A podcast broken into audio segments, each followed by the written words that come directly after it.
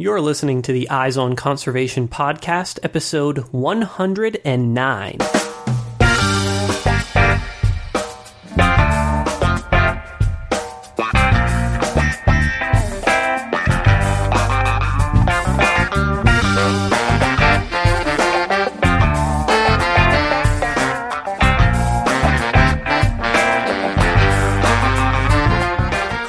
To the Eyes on Conservation podcast, where we bring you engaging conversations about wildlife and conservation issues from all across the globe. I'm your host, Matt Podolsky.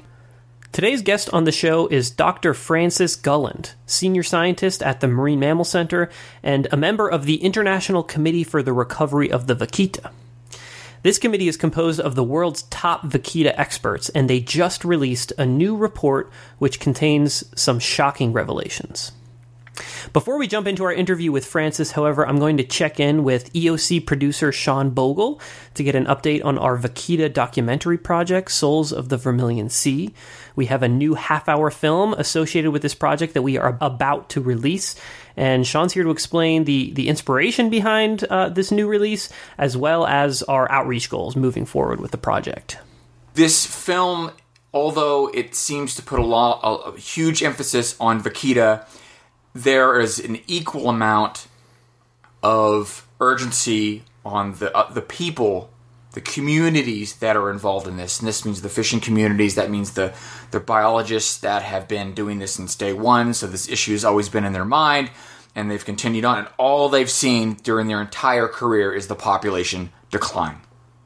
And when you know this, and you have these one-on-one conversations with them and you're inside their homes and you're sharing a meal with them, they really alter the way you feel, or I, I, personally feel when I'm thinking about trying to tell the story. So I don't, I wanted to create a story that just wasn't a bunch of, and I may have said this several times before, but regurgitated headlines in the process of us doing the research. That's what I saw.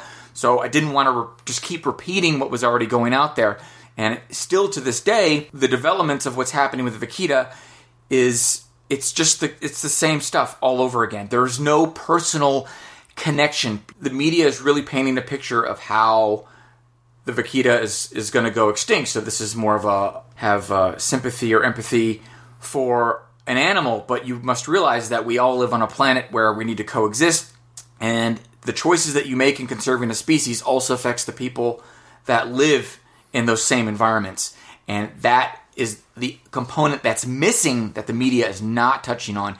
And that's what our story is, is adding to. So it's in addition to, which makes it not only more re- comprehensive, but this is where the connection happens. This is where we're trying to make people realize and understand that we're not alone. And we want people to get in touch with realizing that we can we can try to save all the species all we want to, but we have to do that together, and we have to understand why we are doing it. We experienced this this moment on this shoot in the spring of, of 2016, and, and, and I think I mean you kind of expressed that feeling that, that I felt like we had, which was we were feeling this sense of urgency within the community, right? And it wasn't just about the vaquita. A lot of it was about the vaquita, especially for us. But um, it wasn't just about the vaquita; it's about the Totoaba, it's about the community, and it really felt like this community was going through a crisis. And part of that was because of vaquita, but it's not all of it. A huge part of it was this illegal trade in Totoaba swim bladders and this increase in the illegal activity within the community. Um, and, you know, we were seeing the influence of drug cartels that were smuggling the swim bladders um, and, and just hearing some really troubling uh, stuff from from the fishermen that that we were interacting with down there, um, and and I think you know that that whole picture, you know, I think that inspired us to say essentially like we we can't wait any longer. Like we can't wait. You know, I feel like we were waiting. We were going down there and we were shooting and we were waiting for like something dramatic to happen that would sort of indicate to us that oh this is like this feels like a natural conclusion to the story right? And now we can jump into post production and start putting together our feature length film right? But i think we realized in that moment that like it might take years for that moment to happen and we needed to tell we needed to express what we were seeing immediately you know because if we wait, eh, you know, if we wait for this this sort of moment that feels like a natural conclusion to the story, it, it, it it's probably going to be too late for for the Vaquita certainly, and might be too late for the community as well. So like what happened next? I mean, you know, we, we, we sort of had this this moment where we sort of, you know, made this this important decision um, that we were going to jump in and start going through footage and, and, and try to piece something together. We kind of had this this target length of maybe half hour in mind. Where do we go from there? I mean, what what was that post production process like jumping into that? What was that like for you? Honestly, it was uh, no idea where to even start. We're really trying to figure out who our target audience would be the people of Mexico, or, or more specifically, the, the, fishing communities, people of the U.S. who are completely oblivious, for the most part, about this issue altogether, um, but yet do play a role in as far as where they get their seafood from, um, which is, is coming exactly from these these fishing communities, and the the other target audience, of course, are the people in mainland China where these swim bladders are being smuggled and sold. And there are three different completely perspectives on what's happening. And a lot of it is the information is not there for any one of them and, and, a, a, like a nice clean uh, pot where you can just you know look at it and go oh this, these are all the ingredients it's not like that it's it's very fragmented everybody has a different feel on that so when we identified, okay, these are the target audiences, we then had to, oh gosh, the, the story was, well, it was all over the place. Not sure exactly what components we had to tell. It seems to me that releasing the shorter versions, like the 13 minute cut and then now the 30 minute cut and whatever we release in the future, releasing these in such a way where the time span between them that keeps the information relevant, um, but then also it will help us gauge exactly what our next step is, especially when we do these screenings that we have coming up in March in Mexico. Yeah, for sure. And and I mean I, I think you're right that, that that balancing act that we have been playing between these different these different target groups who, who we want to reach and who we think it's most important to reach with this message contained within the film they're very disparate, right? And so it, that was sort of the I think our greatest challenge in in piecing this thing together was, you know, creating a message that we could put out there that would resonate with both people in Hong Kong and people in mainland China, um, as well as people in these uh, small fishing communities in the Upper Gulf uh, in Mexico.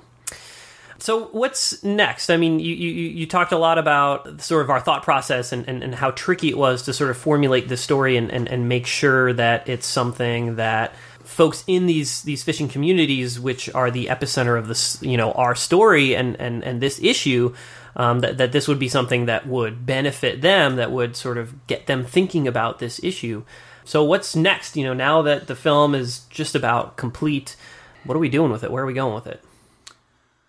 We've shared the film with a variety of the groups that have been involved with this issue for quite a bit, and we've also shared it with groups that have jumped on the campaign later on, but are definitely pulling some serious weight and making some new headway. And now, in order to really make this this film more acceptable, we are planning to go down to the Upper Gulf and the towns of San Felipe and Santa Clara and do some community screenings.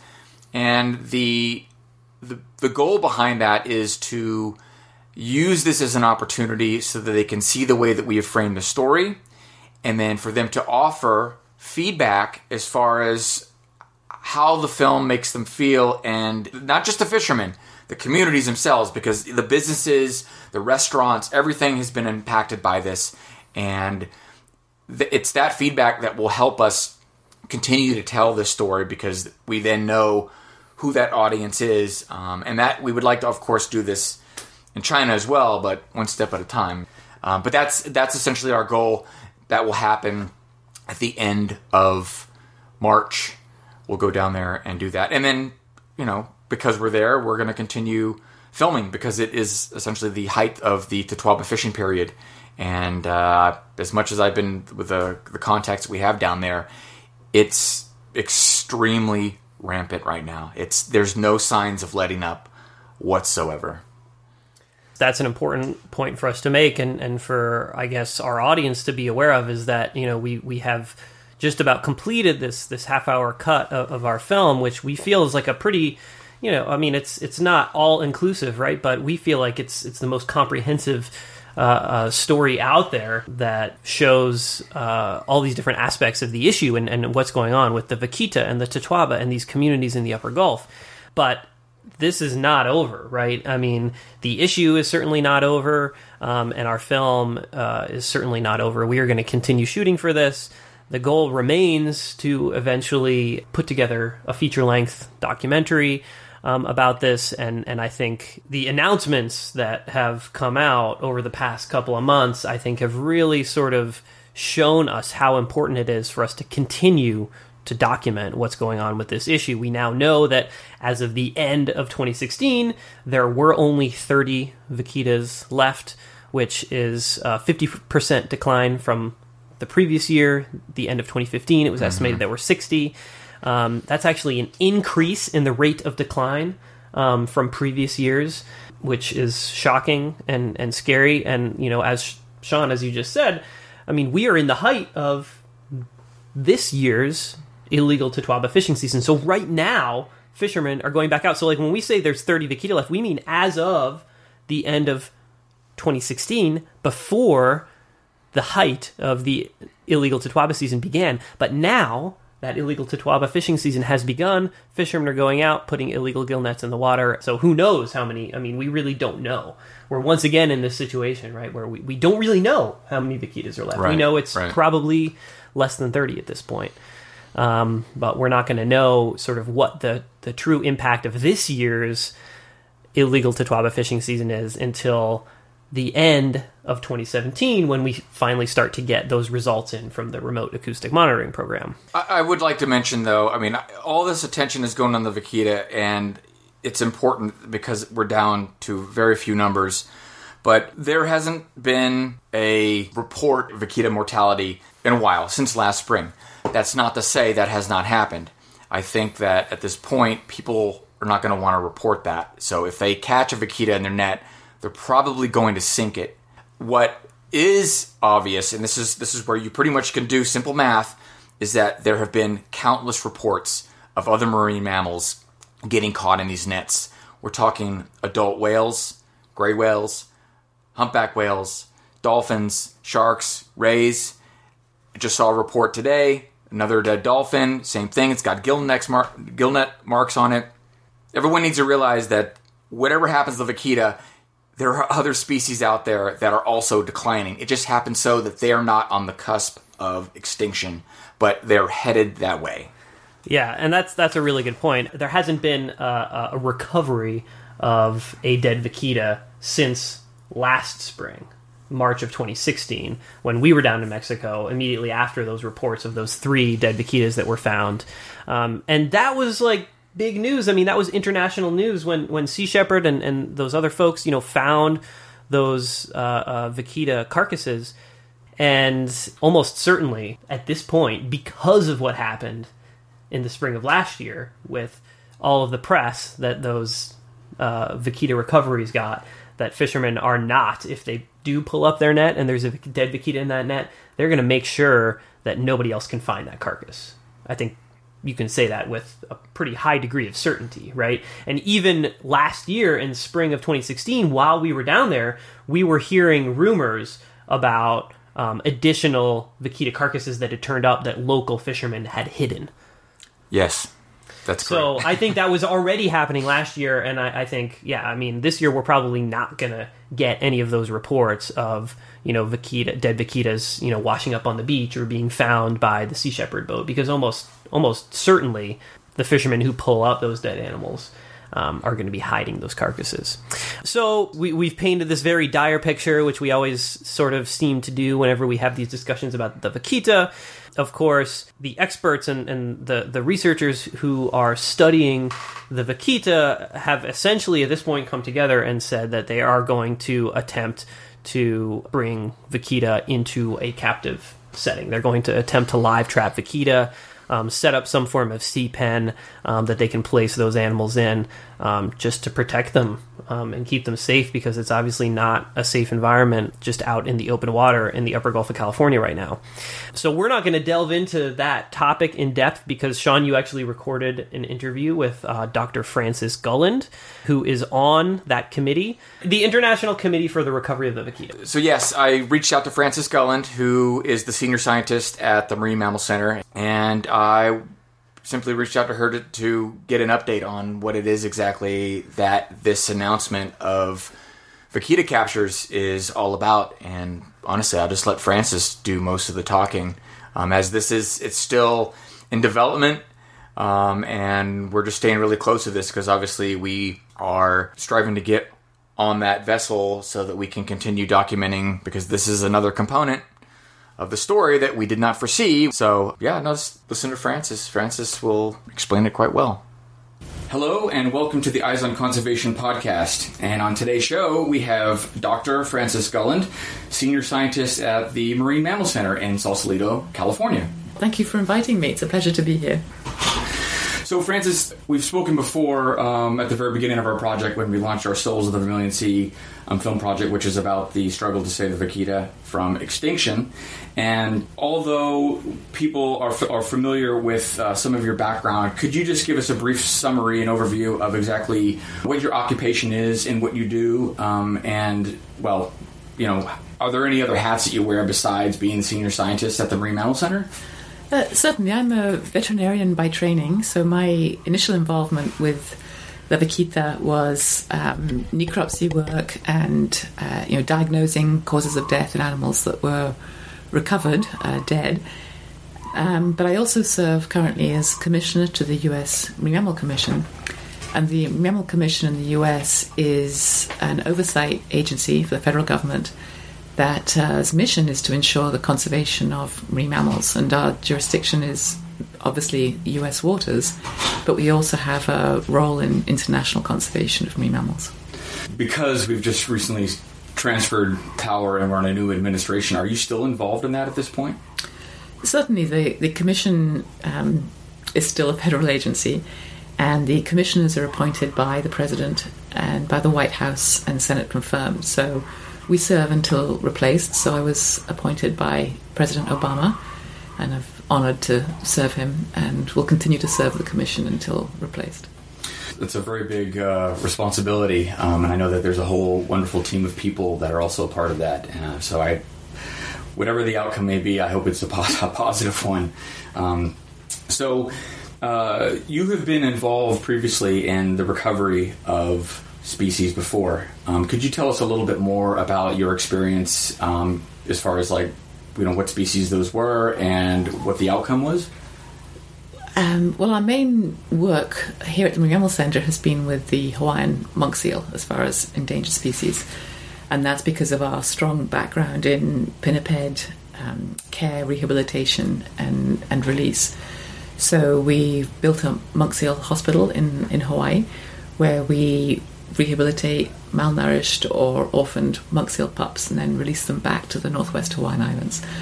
And that also has an outreach and education program attached to it. So that's probably our, our biggest um, current program here at the Centre for uh, endangered marine mammals.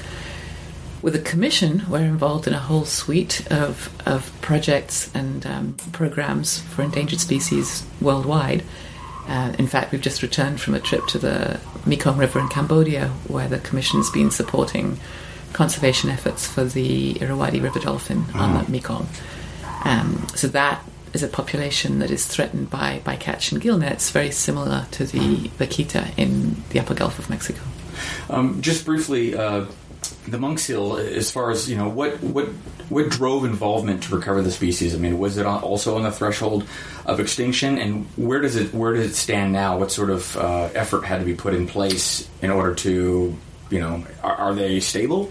Uh, so the monk seal population has been declining for about twenty years. Um, and, and the population was you know about a thousand animals, but um, uh, these are hovering at about 1,200, 1,100, but, but a steady, consistent decline um, of the past 20 years. And over the past five years, there's been a huge amount of investment from from National Marine Fisheries Service, from various NGOs on the Hawaiian Islands, um, from us at the Marine Mammal Centre, to really um, enact a, a, suite of conservation actions. Um, some of it has been outreach to people living on the main Hawaiian Islands because monk seals have now moved into the main Hawaiian Islands and they're a significant part of the population. Mm-hmm. Um, there's been a lot of uh, work with fishermen to use circle hooks instead of hooks that are barbed that can damage uh, monk seal's throat if they eat them. There's been work to remove marine debris from the northwest Hawaiian Islands. And then the Marine Mammal Centre's role has been to rehabilitate um, young and malnourished juveniles so to enhance their survival so they can basically grow up and contribute to the adult breeding population. So we opened our hospital um, three years ago and we've now released 15 monk seals and we have four currently in rehabilitation, and that's about you know one percent of the current population. So, in fact, this year, um, National Fisheries Service has announced the official year of the monk seal, and it's the first time that the population has not declined um, in the last you know, few decades. So, we're very excited that perhaps this is a time of, of turnaround, and that we are seeing if not yet full recovery, at least we're seeing um, no further decline um, this year. So essentially, it's just it kind of plateaued, at least for the moment. It's on the teeter. I mean, it's uh, you could really say that when you're looking at you know, 50 years worth of data, mm-hmm. um, but we can say that last year's census did not show a further decline compared to the year before and the year before that. So numbers are stable right now. We hope that that continues and that um, the population starts to, to really recover and build up.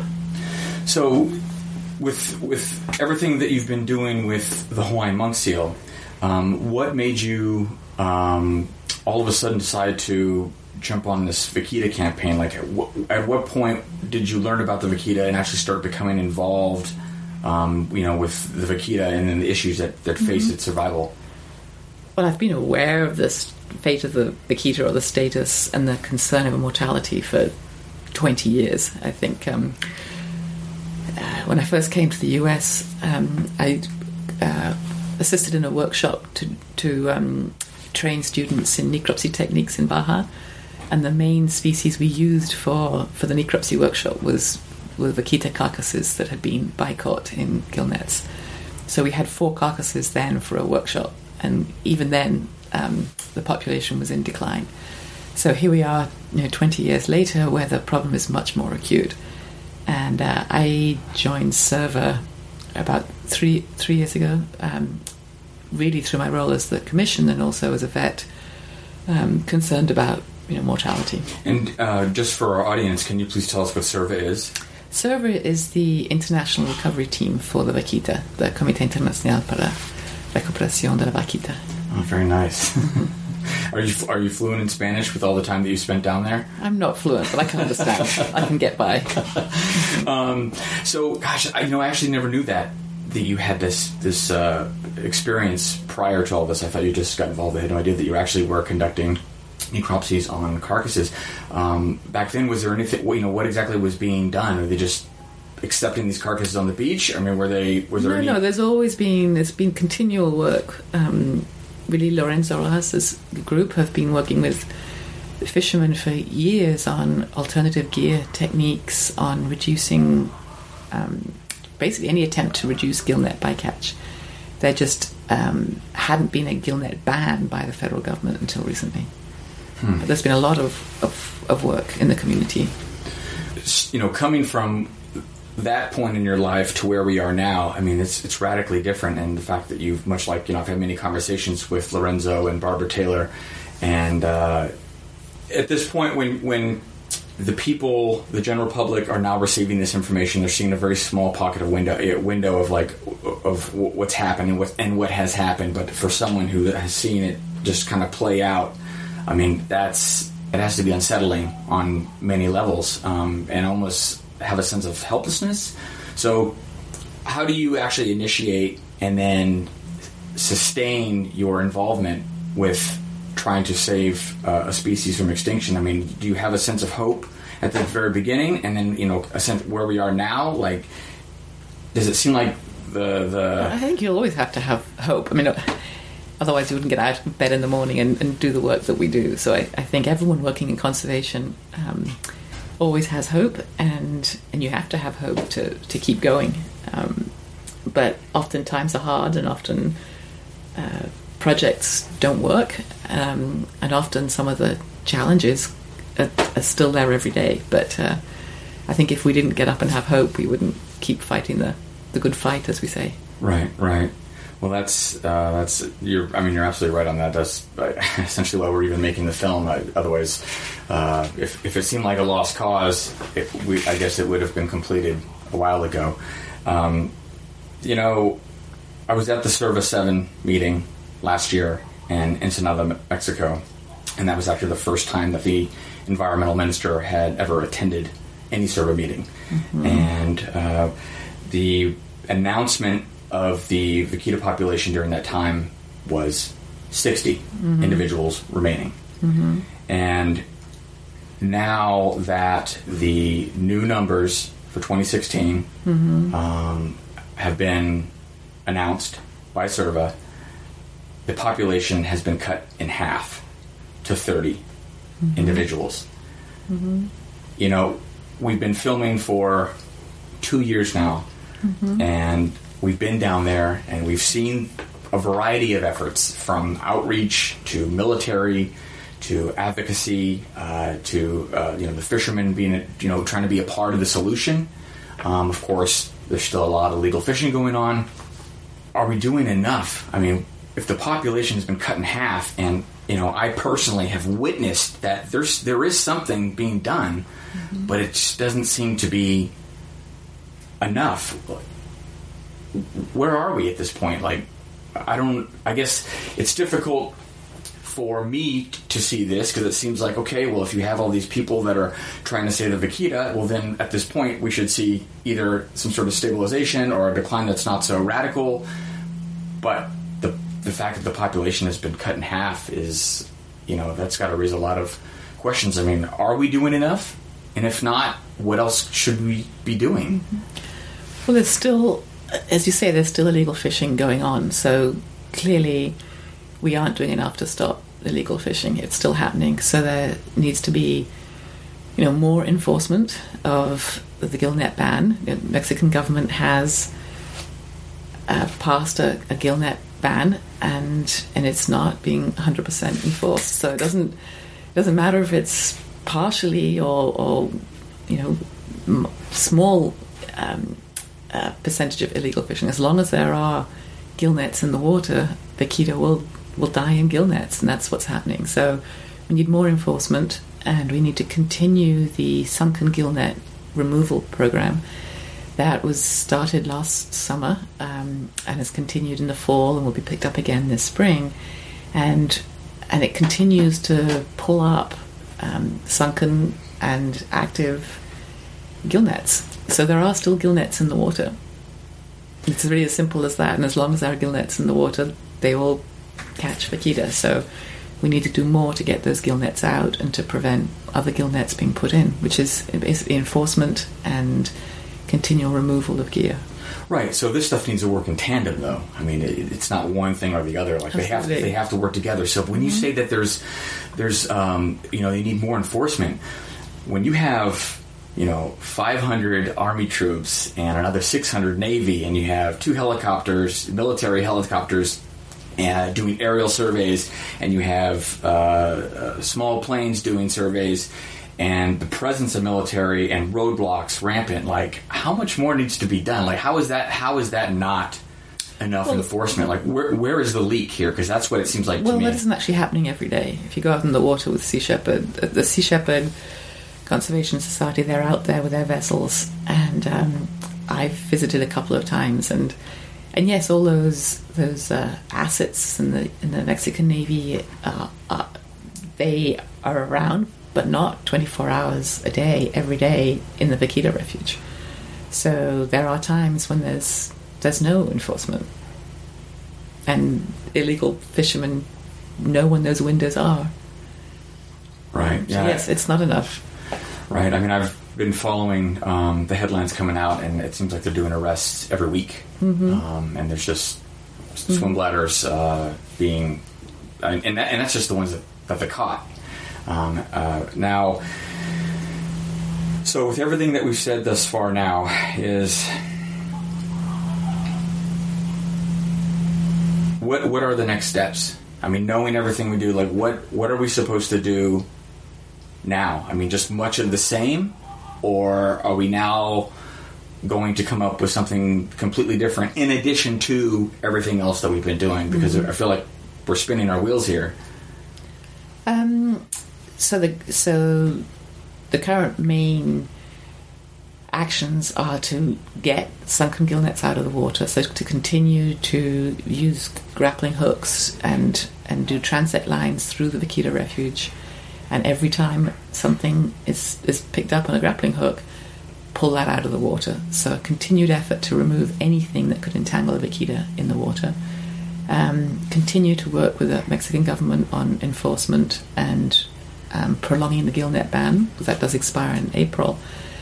And then, because there's so few animals left, um, because the concern of extinction is, is really high now, um, one of the techniques that's been used in other critically endangered species is to temporarily remove those animals from the habitat if they can't be protected in the habitat and simply protect them until their environment is safe again.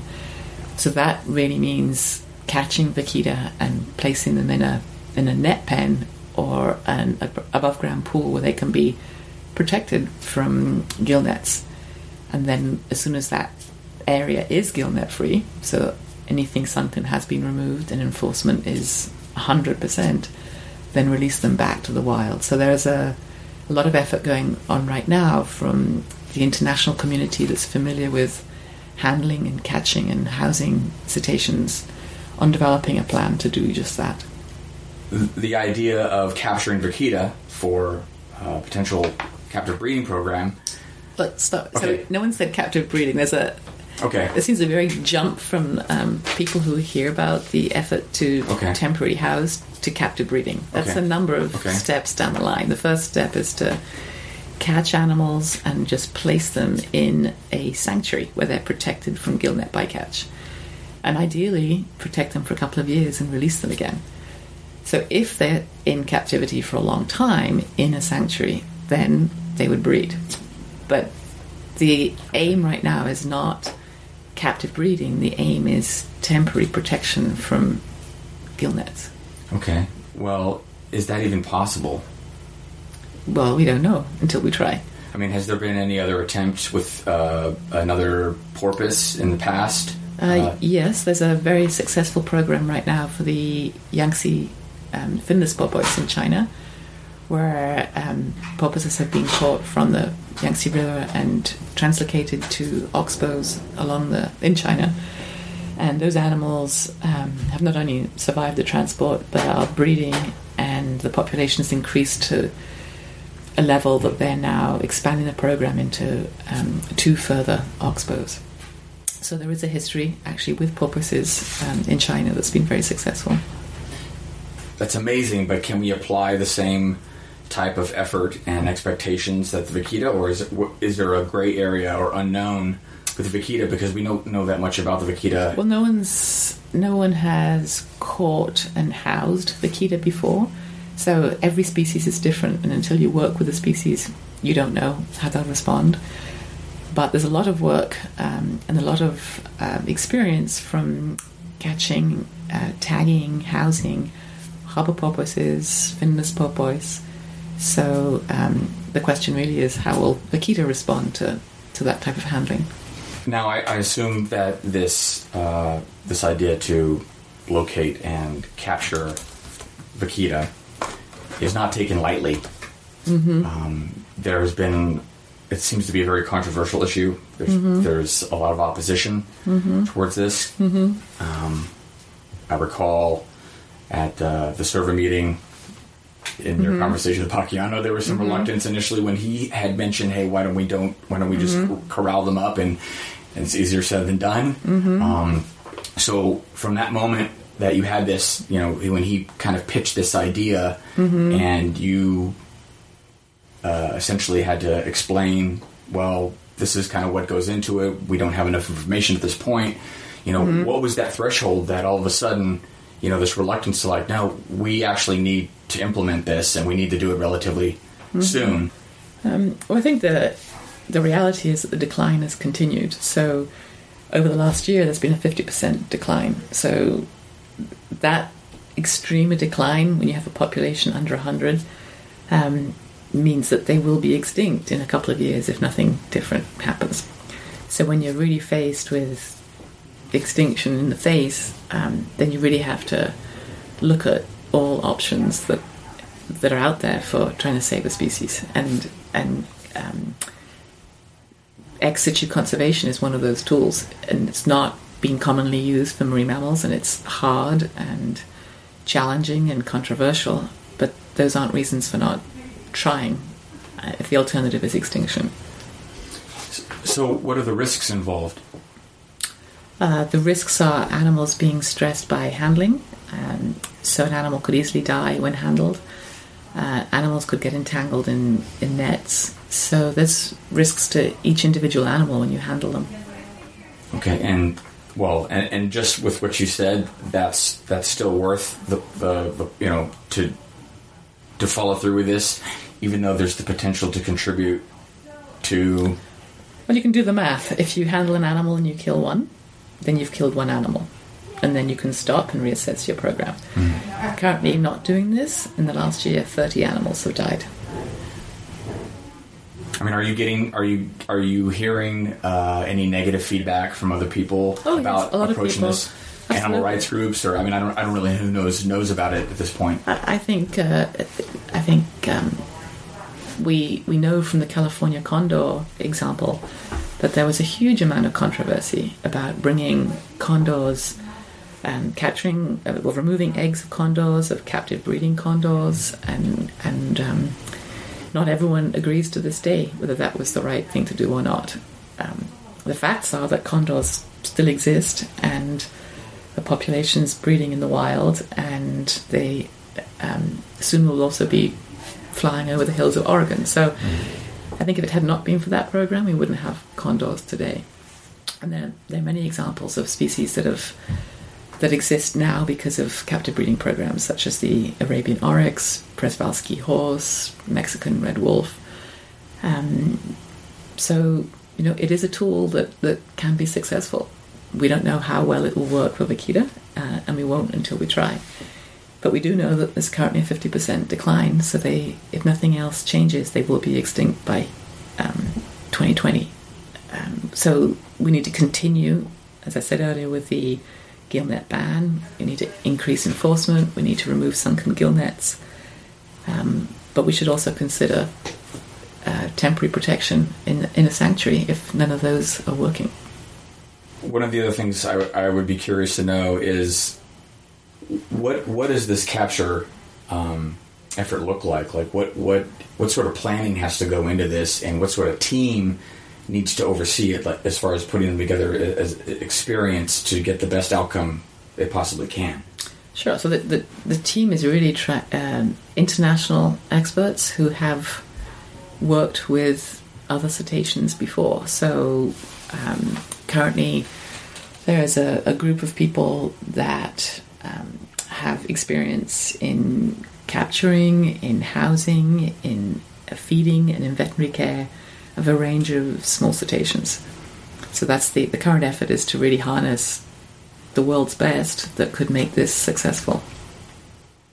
And and the you know, do you guys already have the plan already set in motion as far as like what what you have to do and when when is it going to happen as far as what's the Those are what's all the, moving targets at this point. Okay, D- but is there an ideal time to do it? I mean, obviously, the, the height of the totoaba illegal fishing is going to happen March, April. Yeah, well, this is uh, a lot of these questions are we don't know the answers to yet. I mean, this is you know, I'm an American. I'm sitting in California, so we're talking about a a capture effort, a sanctuary in in Mexico. So this would be a Mexican sanctuary in Mexican waters, run by Mexican people for Mexican animals.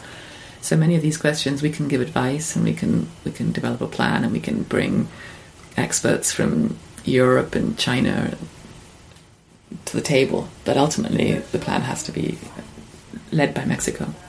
So they, the vaquita, if any were to be um, captured, would reside in the their environment, just in a in a enclosed safety. Yeah. You know, so in San Felipe or Santa Clara or something like this is that That would be the ideal. ideal? Okay.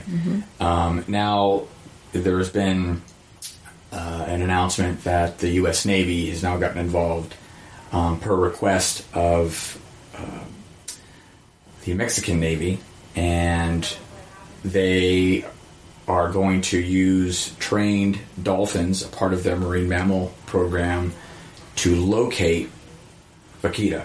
Mm-hmm.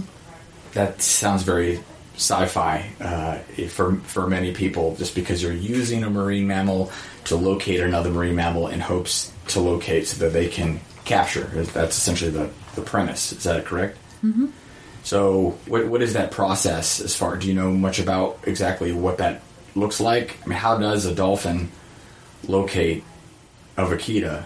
And and you know, the other thing that comes to mind is with all the nets, is are there any concerns that the dolphins are going to get entangled in these nets, especially with there's so many of them around? So the the Navy's mammal program has, I mean, it's been running for years, and the dolphins are trained to recover sunken objects. They're they've been very successful at. Um, uh, they've been doing a humanitarian exercise in in the Mediterranean, removing unexploded, recognizing and detecting unexploded ordnance that then has been recovered by divers. So that is what they're trained to do: is to, to identify objects, and in this case, it would be vaquita rather than than a, a mine or a or a military object that needs to be recovered. So. I, I don't train dolphins. Um, uh, I just know that they have a very successful program and that they've offered to assist. So the issue right now is that vaquita are so rare; they're very hard to see, and you obviously know that from trying to to, to film them. So any way that we can enc- in, enhance our ability to find them um, is great. So if the dolphins can find them when we can't, that's a, it's another tool to help us find vaquita. And it's well, it's it's quite an amazing idea, really. Um, so, what what is what is ideal as far as uh, uh, how many vaquita? You know, I understand that we don't know if we're going to catch any, you know, if any are going to get caught at all. But what what is ideal? And then also, is there, you know, there's obviously have to keep in mind male and female, um, especially if you're considering, re, you know, reproduction. So, what is what is ideal, and what do you think is likely? the current plan that's being developed is a stepwise approach to reduce risk to individuals. So at each step of the way, the program would be assessed by an external review panel um, with the aim of you know, assessing what's happening in the environment, what's happening with the gill net removal, and, and how the individual vaquitas responded to, to capture and handling and housing. So there's a whole series of steps, and every single step would be reviewed, and and a decision would be made whether to continue to the next step. So if you're going to be risk averse, the first step is to catch one, and simply see how that animal responds. So that's that's the ideal for the first step is Okay. one, One. um, and then if that goes well, two, and if that goes well, three. You know, but at every point you have to assess what's happening in the field, what's happening with the gill nets removal, what's happening to the rest of the population, and then how the animals responding to to capture and housing. So it's a moving target and a and a and a really a um, adaptive management approach. So when I think about the potential for some sort of disaster, Vaquita, you know, dying in this this process, um, surely that's a heavy weight to bear on those involved. I mean, how would that? Mm-hmm. How does that affect you personally? Just knowing that that that that mm-hmm. that even exists, you know, it's you would be waiting, you know, in anticipation. So, so I'm a veterinarian. Every time I work with an animal, there's a risk of it dying.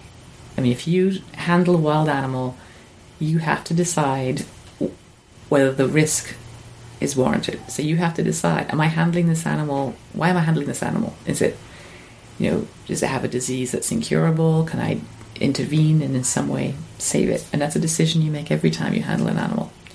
So currently, for me, if I handled a vaquita and it died, of course it would be extremely upsetting. But if we don't try and handle them, just in the last year, 30 animals have died. So it's it's a question of a risk to an individual, but trying to save some of the population for the future and for future generations. What would you say to um, the people out there that are either extremely emotional about this or on the fence because they don't quite have all the facts or understanding? Well, so currently the population is declining, and there are, you know, last year there were 60 animals, and they are declining. The population is going down. It's gone down 50% over the last year. So I think most people can go 60, 30, 15, 7, 3, you know, one and a half, zero. So that means that we're looking at extinction over, you know, the next five years. So something has to change. So we either um, we need to get rid of all the gill nets in the water, we need to increase enforcement, and then we need to protect every individual that's left. And we just have to think of every way that we can do that. Um, so currently, if people want to know more, the Viva Vaquita website has a lot of information and have discussed um, the pros and cons of, of ex situ. The Marine Mammal Center's website has most of the reports from CIRVA and other documents that, that really describe what's happening um, by, by different organizations. The Sea Shepherd Conservation Society has an excellent website and Facebook and they um, you know are, very active on the water right now on both derelict gear removal and um, enforcement in collaboration with the Mexican Navy. So, so really, any, if anyone wants to get involved, it's really through supporting um, the efforts of any of those organisations. The um, ex situ effort is being led by the National Marine Mammal Foundation, and they also have a website and are accepting donations for that project. So, so people can support any of, of those efforts: the Sea Shepherd Conservation, Viva Vaquita, the Marine Mammal Center's Vaquita Fund, National Marine Mammal Foundation. Um, those are all ways to, to become involved. Well, I would like to thank you for coming on our our show today. It's nice that you shared you know shed some light on, on the issue. There's there's a lot of unknowns out there, especially when I'm trying to piece this stuff together. So you've definitely helped me understand a little bit more about this. Of course, there's still a lot more digging to do, mm-hmm. uh, but uh, you know, I guess we'll we'll uh, watch very closely and see what ends up happening. So, mm-hmm. thank you, Frances, for uh, coming on our show. Thank you. Mm-hmm. You're welcome. All right, that was EOC producer Sean Bogle's conversation with Dr. Frances Gulland, vaquita expert and senior scientist at the Marine Mammal Center. As difficult as it is to hear about how dire the situation is for the vaquita, there is a glimmer of hope in this story. With the failure of Mexico's gillnet ban to have any positive impact on the vaquita population, the International Committee for the Recovery of the Vaquita has finally recognized that attempting to place animals in a captive setting is the only remaining option for the species. This remains extremely controversial, and you'll notice how defensive Dr. Gulland got in that interview when Sean used the words captive breeding. But to me, this indicates that it is not time to give up hope. Wildlens's very first project was the documentary Scavenger Hunt about the recovery of the California condor, and the parallels between these two conservation efforts are striking. The vaquita population is now at just about the same point that the California condor population reached in the early 1980s, at which time a similar decision was made to bring animals into captivity and launch a captive breeding program. This was extremely controversial when implemented for California condor population, just as it will be for the vaquita, but we know that it worked for the condor. Obviously, there are many differences between these two situations, but I maintain that if it was possible to save the condor, it must be possible to save the vaquita. If you'd like to learn more about vaquita conservation and the work being done by Dr. Gulland and her peers, we'll have additional information on the show notes page for this episode, which you can find at wildlensinc.org slash EOC 109. If you enjoy this episode, you can subscribe to the show via iTunes or the podcatcher of your choice. And if you really feel like being generous, you can leave us an honest rating and review on iTunes. Just search for Eyes on Conservation in the iTunes Store or follow the link on the show notes page. The Eyes on Conservation podcast is a production of Wild Lens. Today's episode was produced by myself, your host Matt Podolsky, along with EOC producer and contributor Sean Bogle. Our theme music is by The Humidors.